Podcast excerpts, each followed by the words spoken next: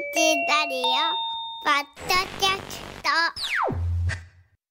ト。改めましておはようございます。尾形祐介です。お、はようございます。板垣夏美です。えー、大阪の空本当にこの後ね夜に向かって崩れるとは思えないようなねお天気なんですよ。晴れですね。うん。ね。でも騙されないようにというねお話気象予報士の清水さんからありましたけれどもね。さて、えー今朝の話のダイジェストなんですけれどもねあれ打ち合わせの際のまさに雑談でですね、はい。腸内細菌の話になりました、うん。うん、珍しいですね。雑談で腸内細菌の話に。そんなもんよもやま話よもうね。良い腸内細菌を増やすためには複数のヨーグルトや乳酸菌飲料を飲んではいはい。いろんな菌を取り込んだ方がより良いんじゃないかといううんうん。仮説を立てたんですよ。うん。じゃあそんなんもうこんな素人ばっかりでやいのやいの言うてても仕方ないやろということで専門家の方に検証していただきましょうということになりました。ね。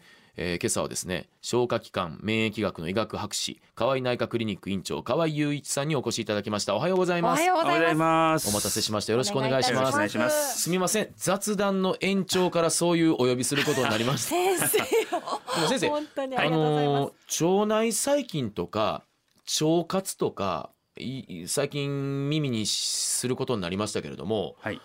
2 3 0年前はそんな言葉もなくそこまでクローズアップされてなかったと思うんですけどいいやその通りです、ですよね。はい。もうあの腸内細菌っていうのをうん。どうやって調べるかということから始まってまして、え一生懸命あの便のね培養っていう方法でえはい。あの調べてたわけですね、ええ。こういう病気の時にどんな菌だとかいうことをね。うん。であのやってたわけですけども今あのすごいその技術があ。やっぱり検査技術が進歩して、あの今はもう腸内細菌の、うん。まあ、要はあの遺伝子ですよね。あそれをピックアップしていくわけでそれでバッとこうすごい種類の菌がいるんだとかうん。そういうことが分かるようになってきたんですようん。ねようやく。うんねえ。はい。でそれこそね私が小学校の頃に、うん、ヨーグルトで初めてそういうあなんかお腹に腸にいいらしいぞって、ビフィズス菌だとか、はいはい。うん、商品名の羅列になっちゃうからなかなか言えないんですけれども、名高達郎さんがね、あのセロリにこうやってヨーグルトをつけて食べてる CM とかで、うんビフィホニャララとかねブルガリアンとかなんかいろんなあるじゃないですか、うんなナチュなんとかとかねあったんですけどぐらいだったんですけど今は先生あのいろんなアルファベットが頭についたりとかしてね数字とかね。そうあはいはい。まあ今アルファベットとか数字のもしこたま飲ませていただいてるんですけどもこれもね。同じのを飲み続けるのかいいのか、はい。それともそれこそいろんなものを混ぜた方がいいんじゃないかっていう実はあの雑談の話になったってところなんですけども、ちょっとあーはいはいその本筋の前に、はい。まあ、仮説を検証していただく前にそもそも腸内細菌とは何か？例えば役割だったり数だったりそのあたりからあの、はい。お聞きしてもいいですか、はい。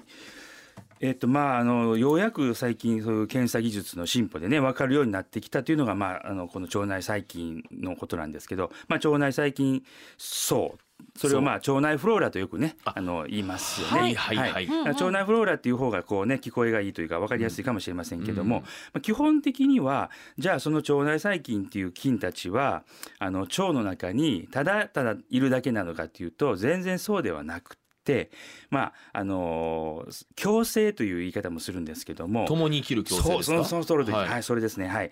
でまあ人にとって有益ないろんな物質をですね腸の中で作ってくれてるっていうことが分かってます。でそれがまああの元になっていろんな体の働きがねうん。行われたりとか、うん。まあ成長のね助けになったりだとかそういうあのことが分かってきてるんですよね。でまあそれだけじゃなくて腸内細菌が直接やっぱりいろんなねこその働きっていうのをまあやってて、まあ、それこそ一つの臓器っていうようなね考え方まで出てきてるんですよね。腸が腸の、えー腸まあ、もちろんね小腸大腸という臓器があって、はい。その中に腸内細菌層腸内フローラというあ。もう臓器がもそうれ一つ入ってる。自体が臓器だと。はあそうですそうです。はいっていうぐらいにもう独立して考えていいんじゃないかっていう。それぐらいの話ですね。はい、それぐらいいろんなことをしてるっていうことが、まあ、ようやくどんどん分かってきたということですね。うん。基本的には腸内細菌はもう体にいいことをいっぱいしてるっていう認識でいいんですか？えそれがですねまああのねよくそのいろんな言い方をしますよね。菌もそのいいのがわいるいるとかあ悪いのがいるとかね。そう。あそれで言うと、よくほらまず善玉菌、うん。悪玉菌って言うじゃないですか、はい、そうですよね、え。はい、だからそういう善玉菌悪玉菌それから最近まあどちらにもなるっていう日和見菌とかいうね,、はい。いうね言い方も知ってあそういう菌も。聞いたことある。ははい。い、日和見菌なんているの、はい。そうですね。え人間だけじゃないんですね日和見するのは。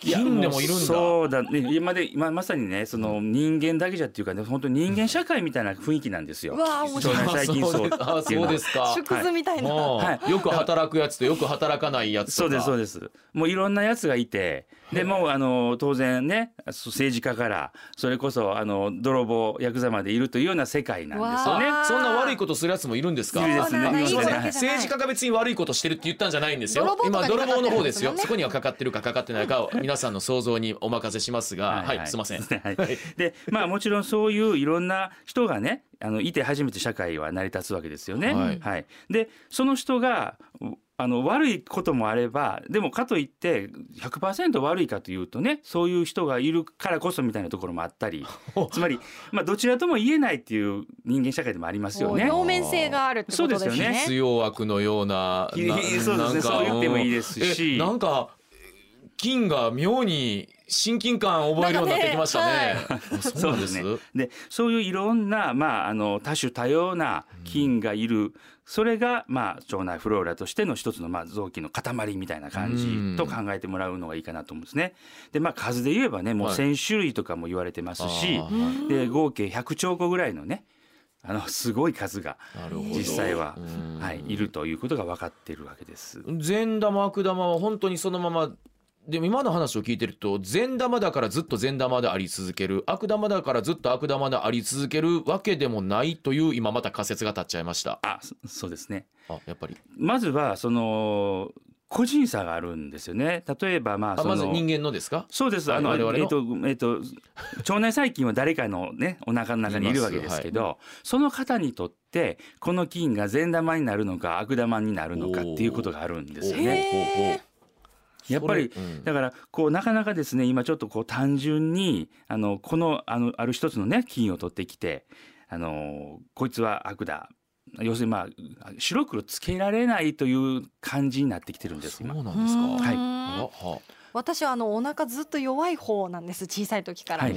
であの結構お腹の不調が続いた時に病院に行ってそしたら悪玉菌と善玉菌のバランスが崩れてますって言われたことがあるんですけどそうですか。バランスが大事なんですかそうですね。だから、えーっとうん。もちろんその、あのーその方にとっての悪玉善玉っていうのは当然あると思います。その人。にとっての。はい、それからまあそのタイミングによってねその時の環境といいますかうんねその時にふさわしいとかいうのはやっぱあるのでだからその状況状況で違ってきてしまうんだと思うんですけども、うん。でもそれに対して例えばまあそうやってまあ善玉が少ないと言われる場合に、例えばまああのいろんなねプロバイオティクスとかいろんな菌を取って、うん。まあそういうねいろんなサプリだとかあの飲料だとかいろんなもので取ってうん。体調が良くなるということは、うん。まあその菌はその方のその状況にはベストなうん。あの選択だったということにはなるんだと思いますけいろいろ取り入れてどれが当たってるかもわからないわけですもんね。それがね事前に分かるといいんですけど。とですよね。やっぱりうん計り知れないところがあるわけですよね。そうなんです。ね。もし今の話を聞くと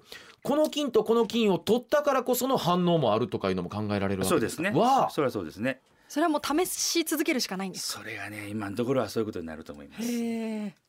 あだからじゃあ一概にこれいいですよって言い切れないんですか？ですからねえっとねどうしたらいいんでしょう？今金単独でいくとまあなかなかねそんな感じがあって。でも、うんやっぱりねあの、まあ、人間社会でもまあさすがに、うん。まあこの人は大丈夫だろうみたいなね 人がいるわけですし同じように金にも、まあ、この金は大丈夫だろうみたいな。もうこの人に裏切られたら私人間不信に陥るよぐらいのそういう選び方で、まあ、経験的にねはい。すごいろいろ。い金がかなり擬人化されてる。はい。はい。そうですね。面白い。そういう形だと思います。で、はい。まあまさにね今ちょっと腸内細菌について基本的なお話伺ったところでちょっと先ほどの仮説の検証に行きたいんですけれども、えー細菌層ねそのフローラをより良くするためにはだからいろんな種類の菌を取った方がいいのではということで私いろんな、あのーアルファベットだったり数字がついてるものとか、うーん乳酸菌飲料を取ってるんですけれども、うんうんうんつまりその考え方で入っといていいってことでいいんですよね？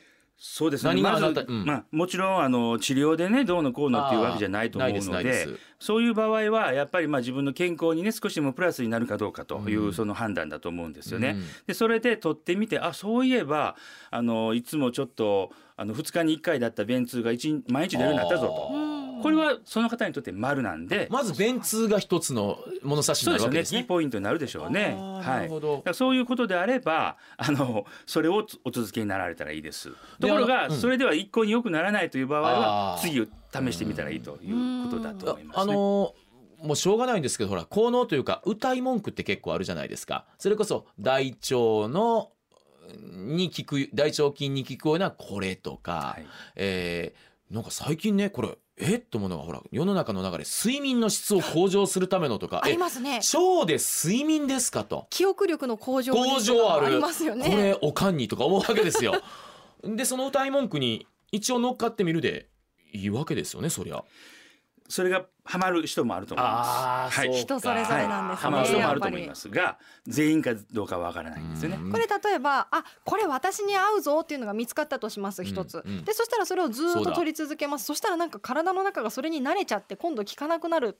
であまた新しいのを試さなきゃっていうサイクルになっていったりしないんですか？そうですよね。そのあたりはね、ちょっとわからないですけども、でもまあ一つはどうしてもあのーそれこそやっぱりうん人間いろんなステージがありますよね。うん。忙しい時もあればちょっとね暇な時もあれば。そしたら多分微妙に腸内細菌層ってバランス変わるんです。そしたらやっぱりその時にはあまりふさわしくないとかその時にはあまり効果が出ないとかかそういうことはありますねねきっと。はい。でもそれってだからもう本当にうんとこういう時はこれっていうふうに処方でき処方っていうのかど正しいのかどうかわかんないですけどそこまでやっぱりまだ至ってないって考えでいいんですか？そうですねだから処方っていうのはもう残念ながら今はあの経験的に、まあ、今までこういうタイプの人はこの菌入れたら結構良かったのでうんやってみましょうっていう話ですよね。ちょっとまあもしかしたら医学ってもしかしたらそういうものなのかもしれないんですけれども小さな宇宙のような感じがしますね。ああまりなんかね本当になんかこう手探りというかつかみどころがないですね。うんうんうんね。まああのいろんなことが分かりつつあっても昔はねね。本当その腸内細菌なんていう話が全然なかった時代。その頃はやっぱりまず分からなかったんですよね。うん。何をしてるんだと。やっぱりそうか。もうあのそれこそまあ邪魔なもんじゃないかっていうぐらいのねやっぱり菌ってういう言葉がまずね。そうですね。ばい菌というねん。イメージにつながるので。細菌とかね。でも今や偉いもんで先生そこから菌活なんて言われるようなするわけですからね。腸活じゃだけじゃなくって。そうですいね。いろんなそれこそほら納豆にも菌があるわけで、はいはい。あそうだ。私ねあの納豆とかうんキムチとかあ発酵食品も結構あえて取るようにしてるんですけどこれに関してはどうですか？発酵食品はいいと思いますよ。たあだーこれもねまあ微妙に ダメな人もやっぱ世の中いるのはいるのでねそこはやっぱりまああのご注意しながまあらね。でもあのまあ大方はもちろんいいと思います。例えば今日本にさまざまな発酵食品がある。うん。これはやっぱりまあある意味日本民族にうん。ある意うん。味あのなあのいい形でねうん。あの残ってるんだと思うんですよね。だからそれは多分結構あのお取りになったらいいと思いすます。まさに納豆なんてね日本の中で根付いた長きにわたる食べ、まあ、もしキキムチはもしかしたらねあの、うん。日本というよりもあの韓国であったりね。でも同じひ東アジアの県内で？とかね、そうそうそう。あと日本でいうと味噌とか毎日使う調味料もほとんど発酵食品ですよね。うん。みりんとかもお醤油とかもね。そう。なんですはいそう大豆由来のね。ね。うんだからそう日本人っていうのはそういう発酵食品を昔から結構取り入れ出やますすよねいというかね、はい。うん、そうです。なんかそういう体質。だからなんか日本人ならではのなんかそういう腸内環境っていうのがあもちろんあのもうあのえっと全然違います。欧米人と日本人のね腸内細菌層のバランスっていうね。うん。はい、だからそこはやっぱり食べ物とかそういう伝統的なねうん。その食生活のそのまああの食生活の中でどんな菌がね入ってきてたかとか、そういったことも全部関係してると思いますね。あのちょっともしかしたら派生系になるのかもしれないんですけどもピロリ菌ってあるじゃないですか。はい、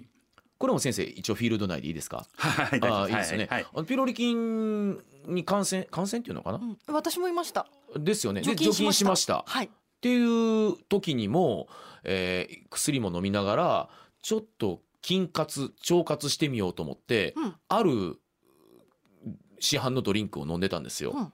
うん。じゃあなんか結果としてよかった良くなったっていう巷でちょっとささやかれてる飲み物だったんですけどね、っうんうん。ていうのがあるんですけどピロリ菌と日本人の関係って先生何かこう言える範囲のものってあるんですか？えっとねまああの欧米人よりもねあのそういうまあアジア東南アジア系とかの日本とかこの辺りはピロリ菌のまああのまあ感染率ということで言うと高いということは分かってはい言いますよね。はい。はい、でそれはあのひょっとしたらそういう脈々とつながってうん。る食事だとか、うん。そういうまあことが、まあ、あうんの影響してる可能性は当然あると思いますし、うん。まあそういうただまあかなりのねパーセンテージであのピロリ菌の方ね持ってる方っていうのがいるわけですから、うん。まあ、そのパーセンテージが高いというね意味で言うとまあかなりまあその、えっとまあ、腸内細菌というのはまあ誰にでもいる菌をまあ常在菌とかそういう言い方しますけども、うん。まあ、そういう常在菌的な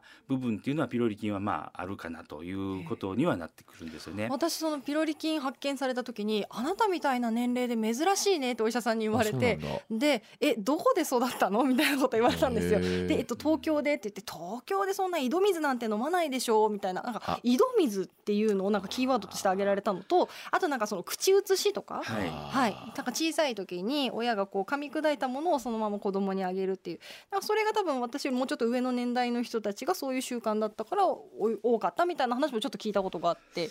いやもうでもねその移ってくるとかいう話でいくとね、もう腸内細菌ってじゃあねあの腸内細菌も含めてピロリ菌も含めてですけどまずどっから入ってくるかってもうこれはもう出産の時からなんですよね。そうなんですか？そうなんです、ん。やっぱりもう出産の時にあの産道を通ってくる時に、もうお母さんの菌を山盛りこうもらってガッと出てくるわけですよ。いいものもそうでないものもってことですよね。全部ひっくるめてバッともらってくるわけですよ。はで出てからの環境からまたいろんな菌をもらうわけですけどね、うん。まあそういうその外からの環境という意味で、まあ、今その井戸水からのピロリ菌とかねそんないろんな話があるわけですけども、でも大方はうんもうその時なんですよね。へーだから出産のタイミングでどれだけお母さんの菌を受け継ぐかみたいなところがまずあってうんうんそこで形作られていくんですよね。なんか神秘ですね。でもあれですよね、あのピロリ菌はやっぱり除菌した方がいいんですよね。まあ胃がんのねああのー予防ということでねね今まああのそういうのが基本にはなってきてますよね確かに。でピロリ菌でさらに掘らせてもらうと除菌して除菌したらもう大丈夫なもんなんですか？えーとですねまああの完全にそはの体内からねピロリ菌がもう根絶やしになってるかとはい。いうとこれはわからないです。えまあいろんなあの検査で引っかかってこないっていうそのね、検査のその感度みたいなものがあって、うんあーなるほど。はい、そこら辺の問題はあってそのどうそこまでどうなってるかなっていうのはちょっとはっきりとわからないえところはあったりしますけども、だからあの少なくともまああのもしピロリ菌でねその胃炎を今現在起こしてましたという、その胃炎の状態なんかは当然除菌治療で収まるということは言えると思いますね。うん。だからそれはまあ意味があるということですし、まあその延長線上に胃がんになるのをまあ防ぐということにはまあまあつながるということになりますね。さああーこの後もうさまざまな質問疑問がありまして、先生にもう浴びせる形になってしまうんですがあの先ほどの発酵食品で言うとですよ加熱して食べる場合もあるじゃないですか。そうするとえもしかしたら菌って加熱したらどうなるんだろうって思っちゃったりもするんです。あイメージで言うと。納豆とかもなんかほかほかのあったかいご飯にはあんまり乗せない方がいいっていうのをちょっと聞いたことあっなんとなく全般菌って熱に弱いみたいな勝手なイメージもあるんです。けど加熱した発酵食品どうでしょうかいやあのー悪くないです全然。あのはい。基本的にはもちろん生きた菌はねもうまあねそれそれこそ何兆個というレベルで発酵食品にはいると思いますけども、その生きた菌はそれは死ぬ死ぬっていうかな、うんうん。あの不活化っていう形になったりすると思うんですけどその前にその発酵食品の中で発酵っていうのを行ってるわけですよね。うん。発酵っていうかまあその発酵っていうのはまあある意味その菌がその納豆であればまあ大豆というものに対してのそのそそれをあの元にいろんな分解をしてるわけですね。で分解発酵するときに必ずそこで、えー作るものがあるわけです。はい産生するものが。はいでその産生するものの中にはまああのうまみをね増やすようなアミノ酸だったりとか、うんまあいろんなものがあるわけですね。で最近はまああのその、えーいろんな発酵する中で作られるものがいいということも分かってきてますから、うん結局それは加熱でそんなになくなるわけじゃないですしだからそこでまあもちろんあの本当は酵素なんかもねあるんですけど、うん。酵素なんか酵はどうしてもね熱で死んでしまう部分はあるかもしれませんけどだから加熱すれば全く意味がなくなるってことはないと思います。もうこれ行き出したら時間なくなるけど酵素も気になってんのよね。うんいいって言いますよね。で先生それで言うと、今も先生のワードであったんだけどそうそうあの売り文句で生きたまま腸まで届くとか カプセルなんかいあるでしょ？えちょっと待ってじゃあもしかしたら胃酸とかで、うん、なんかやられちゃうの？とかいうのあるんですよ。これに関しては。いやそうです。いいやなんなん遺産でやられるとは思うんですけども、あはい。でもね最近まあその発酵食品でもそうなんですけど今ちょっとまあその、ね、熱しても例えば菌が死んでも菌体成分っていうのが残るわけですね。つまりなんていうかなそのまああの菌のそのまあ死骸といったらあれですけども、うん。そういう菌体成分みたいなものが必ず残るので,、うん。で同じようにあの胃酸で、まあ、あのやられたとしても、はい。あのある程度その菌体成分というのは残って腸に行くわけです。うん。でそれは結構ちゃんと役に立つんです。うん。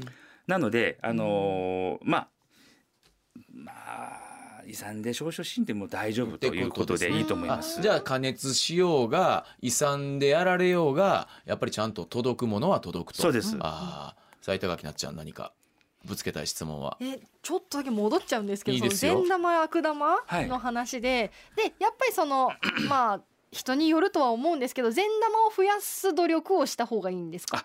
そうですね。でそこがねあの今その善玉悪玉っていうのをどうやって分けるかっていうね問題はまあうん。ちょちょっと置いといて、結局のところまあやっぱりまあ食物繊維があまりにも皆さん少ないんですよね。食物繊維ですか？はい、で食物繊維はやっぱりまずはもう腸内細菌の数も増やしますしうなんや。はい、でやっぱりあの食物繊維を取ることによっていろんなその、まあ、働きがもうああのどんどんどんどん上がってきますから。菌のですか？そうです。菌菌が食物繊維を餌に増えるわけですね。おで食物繊維を餌に短鎖脂肪酸っていうねすごく人にとって有用なものをいっぱい作るわけですね。それだけじゃなくて、まあ、もっといろんなねそのあのセロトニンっていうのはねホルモンを作ってるっていうことも分かったりとかしてますしいろんな人にとっていいものを作ってきてるのでそういう人にとっていいものを作るための材料を与えるという意味では食物繊維を取るというのは非常に重要なんですよね。あ今菌ばっかりにフォーカスしちゃいましたけども、菌ももちろん取ります、はい。でも菌ばっかり菌活菌活じゃなくって食物繊維も合わせて取った方がいいですよってことなんですよね。食物繊維取るのは菌活になってます。ってことなんですよね、はい。助けてるわけですよね。はい。えーじゃあちょっとねえ板垣なっちゃんね。うん。ここからまたちょっとだけ聞いていい？このタイミングもで。ちろんはい。じゃあ、まあ、例えば良い腸内細菌層を作るためにこれ取っといた方がいい食べ物っていうのをあげるとどんな感じになってくるんですか、まあ、食物繊維っていうとね、あのはい。例えばまあ果物なんかに多いね水溶性のペクチンっていうねこれも食物繊維ですしで、まあ、それもちろんあの穀物類にはさまざまなね食物繊維もあるしはあそれから玉ねぎなんかもねごぼうとか玉ねぎなんかにはオリゴ糖というね食物繊維があったりもしますよね。うん。だからそういったものは非常に有効なんでそれはもう意識した方がいいんですけど、まあ、ちょっと一つあのあえて言うとくと、はい。レジスタントスターチっていうのがあるんですね。あれ？それ何やったっけ？聞いたことあるぞレジスタントスターチ。うん。はい、これあのえっ、とまあでんぷんがあのえっ、と、うんえー一旦熱ねあの例えばまあお米で言うと、い。一旦炊いて楽で炊いたものが冷えた時にあのまあある意味でんぷんがももあの形態を変えるんですよね、うんうんうん。レジスタントスターチっていう状態に。でそれがあるんですけど要するに冷やご飯です。はい。でそれはレジスタントスターチってもう食物繊維みたいな働きがあるんですよ。はいなのであの要するに食物繊維って言われたら急にできへんという場合でも、はいあの冷やご飯食べてもらったらいいんあです。えほかほかのご飯じゃなくて冷やご飯がいいわけですか？冷やご飯です。だからあえて冷や飯を食えっちゅう話なんです。あいうところの冷や飯を食うですね。へーあ 冷やの どうぞどうぞ。私おにぎり握って持ってきてここに到着したら結構冷えてるんですけどあバッチリ？えバッチリ。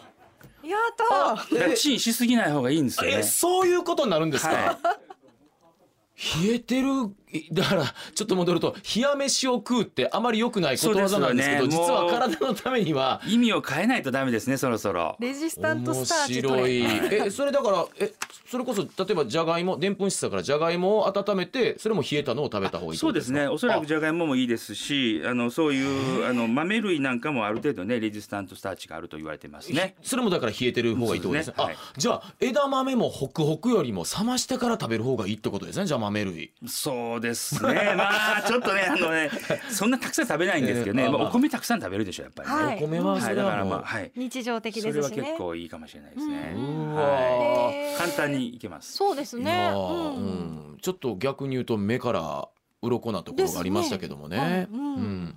えーさあ、えー時間が迫ってまいりました。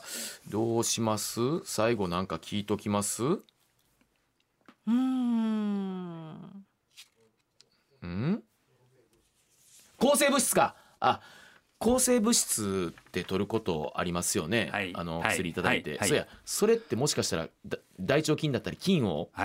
根絶根絶やしにしてしまいませんか？っていう心配も昨日あったんだ。わかりました。根絶やしは大丈夫です。大丈夫？ならないです。はい。はい、もちろんいいい一時的にね菌の量も減りますし、ええ。一時的に菌のバランスも変わるので、はい。まあちょっと一時的に下痢するとかねいろんなことあるかもしれませんよね、うん抗生物質飲むとね。うんでも例えばまあ3日4日だとまあもうそこからあと1週間で元戻る感じですねあほとんど。だから抗生物質なんかちょっと長期的にね何ヶ月も飲んでるとかうん。こういう時はちょっと心配になってきますけどもうん、はいうん、短期間であればあもう戻ります。でも今のトータルのお話伺ってるともちろん菌はまだまだうんまだ見ぬところはあるけれどもいろんな意味でのぶといところがあるんですね。火入れようとも、うん。うん何抗生物質取ろうとも何やった？もう一個何かあったであそう遺産をくぐり抜けようとも、うん。ってことですよね。いや、そういう部分は当然ありますし、うんうんはい。でまあ結局その方にとってね結構うん。まあ必要なことをやろうとしてくれてるんです腸内細菌っていうのは。だからそのその状況状況に応じて、うん。あのーこの方のライフスタイルだったらこの菌増えといた方がいいだろうみたいなことはある程度やってるはずです。うんやっぱりその腸内環境が整うと、うん。お腹の調子だけじゃなくてもう全身調子が上だとがってくる。思います。はい。うん。もう今腸脳相関とかね、もう脳と腸のね関係も言われてますし、全身だと思います。ねえ今朝は河合内科クリニック院長河合雄一さんにお越しいただきました。ワードとして頭に残ってるのは冷や飯を食うのは決して悪いことばかりじゃないということで締めさせていただきます。ありがとうございました。ありがとうございました。